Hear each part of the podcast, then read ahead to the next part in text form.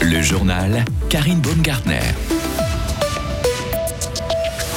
Séquence émotion à Berne, Jacques Bourgeois quitte le conseil, national après 16 ans. Il nous parle de ses projets d'avenir.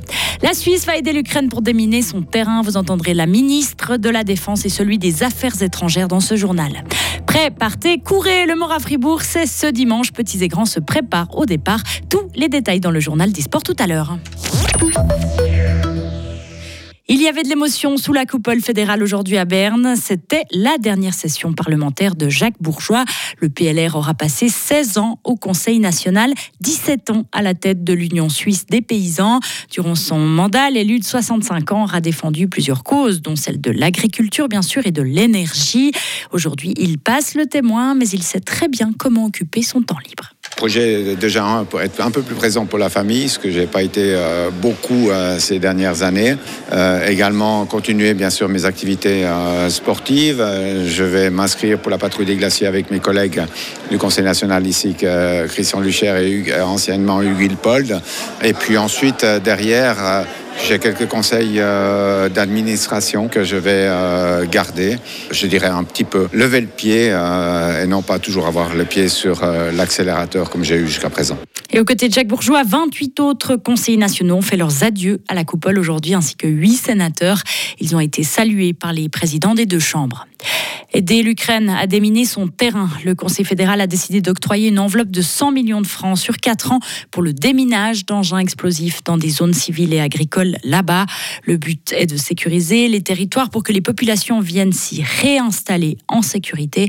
Ne risque-t-on pas de briser la neutralité de la Suisse? La réponse du ministre des Affaires étrangères, Ignacio Cassis. La Suisse, elle peut faire beaucoup pour l'Ukraine, sur le plan diplomatique, sur le plan humanitaire, sur le plan de l'assistance avec les bons offices. Ce qu'elle ne peut pas faire pour une question de neutralité, c'est l'aide militaire. D'autant plus nécessaire il est de se profiler sur le plan humanitaire avec des actions claires qui puissent être rattachées à notre pays. Le Conseil fédéral a déjà décidé en février de cette année d'investir 15 millions pour le déminage. Et maintenant, avec ces ultérieurs 100 millions, donc en tout, ça fait 115 millions que nous mettons sur la pièce. Nous voulons montrer à l'Ukraine avant tout, mais aussi à nos partenaires européens, l'engagement de la Suisse dans ce domaine. Ignacio Cassis a promis qu'il y a suffisamment de garanties pour que l'aide suisse au déminage ne devienne pas une aide militaire. La Suisse a d'ailleurs déjà un engin de déminage sur place, la chef de la défense Viola Mert. Cette année, le DTPS a financé un engin de déminage télécommandé de la Fondation suisse Sticker et la mise à disposition des autorités ukrainiennes. En plus de ces engins, les mesures de soutien destinées aux services civils ukrainiens d'aide en cas de catastrophe comprennent la formation de l'équipe d'opérateurs ainsi que des pièces de rechange pour trois ans. Le soutien financier du DFAE et du DTPS qui a été décidé aujourd'hui permettra de planifier d'autres livraisons de matériel aux organisations partenaires en Ukraine. Ce sont toujours leurs besoins sur place qui sont déterminants. Un tiers du territoire est contaminé par des mines en Ukraine, soit 174 000 km, ce qui représente quatre fois la surface de la Suisse. Le bras droit de l'évêque Charles Morero se met en retrait de sa fonction en raison d'une enquête ouverte à son encontre. Bernard Sonnet, le vicaire général du diocèse de Lausanne, Genève et Fribourg, a été récemment dénoncé en justice par une victime présumée. Charles Morero est lui toujours en convalescence. Après une opération chirurgicale d'urgence, il devrait reprendre ses fonctions mi-octobre. Durant son absence, il a demandé à quatre laïcs de former un comité de gestion ad intérim. Ils ont organisé une conférence de presse ce matin. Vous entendrez le compte-rendu dans notre journal de 18h. C'est le plus grand chantier fluvial de Suisse et même l'un des plus grands d'Europe, celui de la troisième correction du Rhône. Les travaux ont été lancés ce matin par les autorités à Hollon, dans le Chablais vaudois. Les chiffres donnent le tournis. Le chantier a nécessité 20 ans de planification. Il s'étendra sur 30 km jusqu'en 2040.